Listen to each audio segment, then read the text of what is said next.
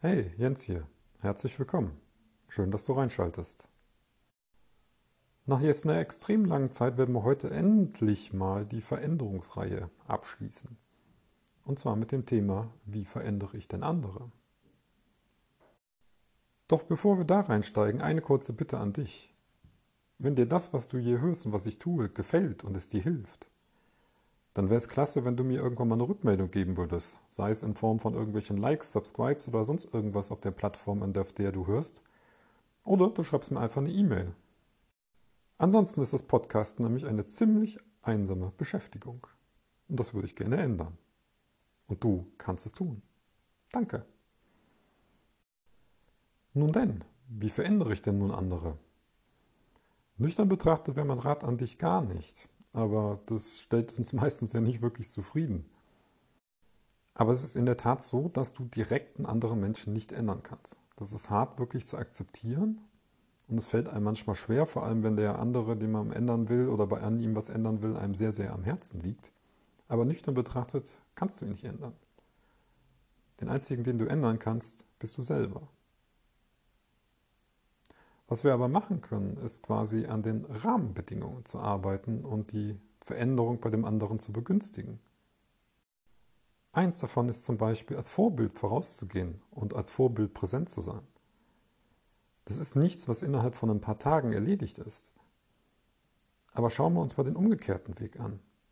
Nimm mal an, du hast jetzt wirklich dein Ding gefunden und bist von irgendwas total begeistert. Das ist eigentlich egal, ob du da jetzt äh, neuer Veganer bist oder Vegetarier und jetzt jeden überzeugen willst oder vom Gegenteil oder ob du jetzt die besten Softwareentwicklungsmethoden hast und jeden anderen von überzeugen willst, dass TDD das beste Ding der Welt ist. Oder natürlich, jeder muss jetzt Keto-Diät machen und äh, sich entsprechend ernähren oder nur noch Smoothies trinken. Im Grunde ist es egal. Das, was die meisten Leute leider falsch machen an der Stelle, ist rauszurennen und zu missionieren. Bei jeder ständigen Gelegenheit oder auch unpassenden Gelegenheit fangen sie an, über dieses Thema zu reden. Ich meine, auf der einen Seite ist es verständlich, weil sie irgendwie eine gewisse Leidenschaft dafür entwickelt haben und es ihnen hilft. Aber auf der anderen Seite verprellt es die anderen Leute. Sie können es irgendwann nicht mehr hören. Sie haben das Gefühl, sie werden missioniert und bekehrt. Versetz dich einfach mal in die andere Lage rein, auf die andere Seite rein. Dir erzählt jemand ständig irgendwas, wie toll es ist.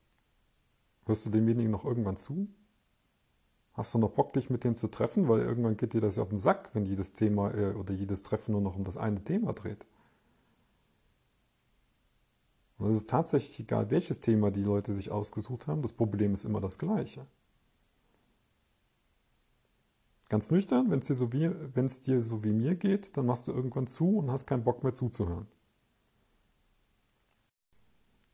Was hier besser funktioniert, ist wirklich authentisch vorleben, das von dem, was du erzählst und von dem du überzeugt bist. Wenn der andere sieht, okay, es hat einen Effekt auf dich, es bewirkt was für dich und dieses was auch immer es bewirkt, ist von außen sichtbar, kommt irgendwann die Neugierde. Und wenn sie dann Fragen stellen, kannst du antworten. Aber selbst da ohne zu pushen. Und wenn die Leute wollen und irgendwann die Schwelle überschreiten, dann tun sie es von alleine. Und eine Veränderung, die derjenige von sich aus anstrebt, ist immer stärker, als wenn es von irgendwo von draußen draufgedrückt wird. Und damit kommen wir zu den anderen Rahmenbedingungen. Klar, man kann es mit Kontrolle machen. Wenn du eine gewisse Macht in dem Beziehungsgefüge hast, dann hast du eine Möglichkeit, da irgendwas dran zu machen. Du kannst diese Macht nutzen. Als Chef kannst du Anweisungen geben, genaue Arbeitsvorgaben, wie die Arbeitsschritte ablaufen sollen oder oder oder irgendwas in der Richtung. Die Maskenpflicht zum Beispiel aktuell ist auch so ein Ding. Wenn du die Macht von der Bundesregierung hast und jede Menge Polizisten und Geschäftsleute, die es mit helfen, mit durchzudrücken, dann kannst du solche Sachen auch durchsetzen. Aber die meisten Leute werden es nur machen, um keinen Schaden zu haben, um nicht die Konsequenz einer Bestrafung haben zu wollen. Nicht, weil sie denken, dass das, was sie tun müssen, gut ist für sie. Also sobald dieses Machtgefüge wieder weg ist, kann es dir passieren, dass die Leute das gar nicht weiter verfolgen. Und ja, tatsächlich jeder von uns hat irgendwo Macht. Wir, wir leben alle in irgendwelchen Beziehungen und jedes Beziehungsgeflecht hat irgendwelche Machtstellungen. Scheint einfach menschlich zu sein. Nehmen wir mal Kinder. Wenn du Kinder hast, wirst du das sehen. Oder auch wenn deine, in der Familie genug Kinder drin sind. In den ersten Jahren glauben Kinder alles, was Erwachsene sagen. Alles.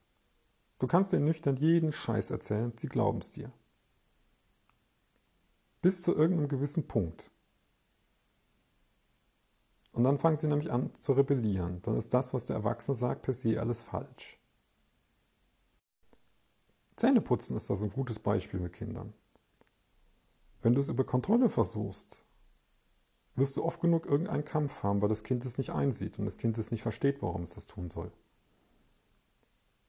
Und sobald diese Kontrolle weg ist, würde das auch wieder abebben. Nicht unbedingt von heute auf morgen, aber über eine gewisse Zeit, weil es ist ja keiner mehr da, der die Kontrolle ausübt. Es ist nichts dauerhaft eingefahren. Wenn jetzt aber eher hilfst, das Kind zu überzeugen, dass es selber auf die Idee kommt, dass es wichtig ist, das zu tun, dann hast du eine viel größere Chance, dass es tatsächlich als Verhalten neu reinkommt. Du hast denjenigen verändert. Denn was du tatsächlich unter Umständen unter Kontrolle hast, sind die Rahmenbedingungen von dem Ganzen. Wenn du dich an unsere Modelle zurückerinnerst, wir haben den, den Reiter, das ist unser Bewusstsein, wir haben den Elefanten, das ist unser Unterbewusstsein und wir haben natürlich unsere Umgebung, sprich unseren Pfad. Den Reiter und den, äh, den Elefanten von dem anderen wirst du so gut wie nicht beeinflusst kriegen. Was du aber machen kannst, ist, wenn du in der Lage dazu bist, ist den Pfad anzupassen. Und so nach und nach ist für den anderen immer einfacher zu machen, so von den ganzen Rahmenbedingungen, sich dieses neue Verhalten anzueignen. Dafür musst du dir aber auch das Umfeld von demjenigen angucken. Also wirklich angucken und dann anfangen, an den richtigen Stellschrauben zu ändern. Wir mal zum Beispiel an, dein Partner hat Probleme abzunehmen. Er will eigentlich abnehmen, aber er schafft es nicht. Weil er zum Beispiel aus Kindheit angewohnt die Eigenheit hat, der Teller wird aufgegessen, obwohl er gar keinen Hunger mehr hat. Ist natürlich scheiße, wenn deine Teller so groß sind, dass da amerikanische Portionen draufpassen. Dann sage ich ganz ehrlich, probier es einfach mal mit kleineren Teller. Nimm mal die japanischen Portionen. Du wirst feststellen, du wirst satt. Und plötzlich hört derjenige irgendwann einfach auf nach einem Teller, weil er eigentlich satt ist und es ja nichts mehr zum Aufessen gibt. Ist ja nichts mehr drauf.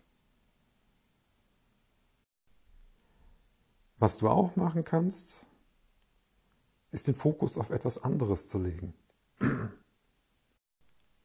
auf irgendwas, was gar nichts mit dem eigentlichen, mit der eigentlichen Veränderung zu tun hat. Eine andere Art Veränderung in einem anderen Bereich, sodass auch keine Scheuklappen hochgehen an der Stelle. Es gibt nämlich da diesen Welleneffekt. Du kennst es ja, wenn der Wassertropfen auf dem See fällt, dann gibt es diese wunderschönen Wellen. Genau das ist es nämlich. Du fängst an einer Stelle an, die eigentlich überhaupt nichts mit dem Thema zu tun hat. Und plötzlich starten einfach immer mehr Veränderungen in denjenigen. Das ist zum Beispiel der Grund, warum in recht vielen Erklärvideos oder Themen hier drumherum und Einführungen es darum geht, ey, fang einfach an, morgens dein Bett zu machen. Bevor du jetzt anfängst, die großen Veränderungen zu machen und in die Welt rauszugehen und sie anzupassen, wie du willst und was weiß ich noch alles, fang doch erstmal an, einfach morgens früh dein Bett zu machen. Was ist so ein Ding? Hat überhaupt nichts miteinander zu tun. Aber du schaffst eine Veränderung. Und sie ist so klein, dass du sie jeden Tag machen kannst. Und eine Veränderung führt zur anderen. Und ja, das funktioniert auch in Gruppen und Firmen. In Power of Habits wird zum Beispiel schön geschildert von dem Fall, ich habe vergessen, wie die Aluminiumfirma heißt aus den USA, die irgendwann in den 80ern tatsächlich Probleme hatte, riesengroße Probleme finanziell und am absteigenden Ast war. Und mit einem neuen Chef haben sie es tatsächlich geschafft, das Ruder rumzureißen. Doch der hat sich überhaupt nicht auf das Finanzielle gestürzt, sondern er hat gesagt, ey, er macht die Firma zur sichersten Firma der Welt. Für die Arbeitnehmer. Sprich, möglichst null Zwischenfälle in irgendwelchen von den Fabriken, wo jemand zu Schaden kommt. Natürlich haben die erst gedacht, der wäre gaga. Und nüchtern betrachtet konnte er das auch ehrlich gesagt nur durchziehen, weil er zusätzlich noch diesen Kontrollmechanismus hat. Also er konnte die Kontrolle ausführen als Chef.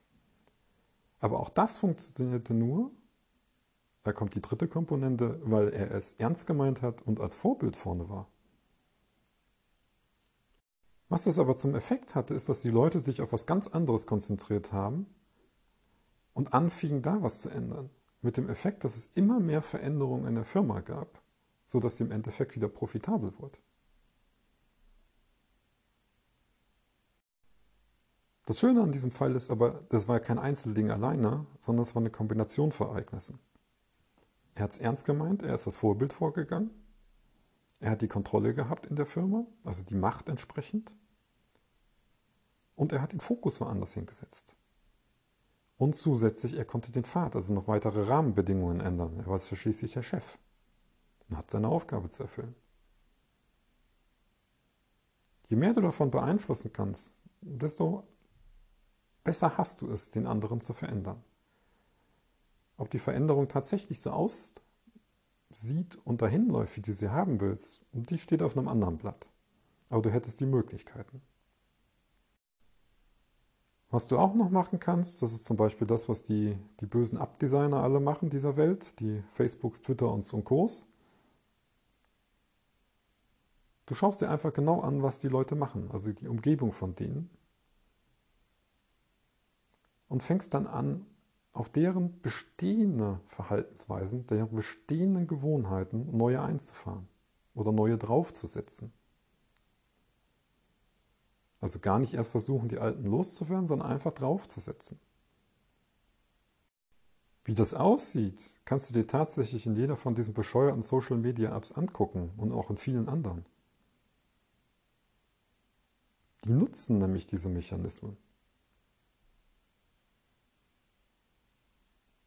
Was zu diesem Paradoxen führt, dass die Leute Facebook mittlerweile hassen und es trotzdem nutzen. Weil sie einfach vorher nicht aufgepasst haben an der Stelle und das nicht, nicht bewusst sind, dass diese ganzen Mechanismen am Werk sind. Wenn du in sowas tiefer eintauchen möchtest, kann ich dir echt nur die Bücher Hooked und Evil by Design empfehlen. Und es gibt auch noch eins, das heißt Microtransactions. Da geht es einfach darum, um diese Mini-Aktionen zu gestalten. Dass die nämlich auch wichtig sind. Aber ganz ehrlich, überleg dir gut, für was du sie einsetzen willst, weil aus meiner Sicht haben wir genug von diesen Schrottanwendungen draußen, die die Leute manipulieren. Und leider alle nur zum Negativen. Da kommt nichts Positives bei rum.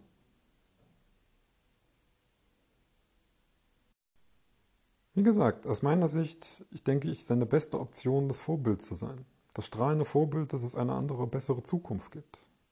Und dann werden sie von alleine kommen, wenn sie Interesse haben und wenn der richtige Zeitpunkt für sie gekommen ist. Und nicht, weil du gerade das super findest und missionieren willst. Also, ob du Vorbild, Missionar oder böser Manipulator werden willst, das musst du für dich entscheiden. Ich hoffe nur ganz ernsthaft, dass du dich fürs Vorbild entscheidest. Also, bis zum nächsten Mal.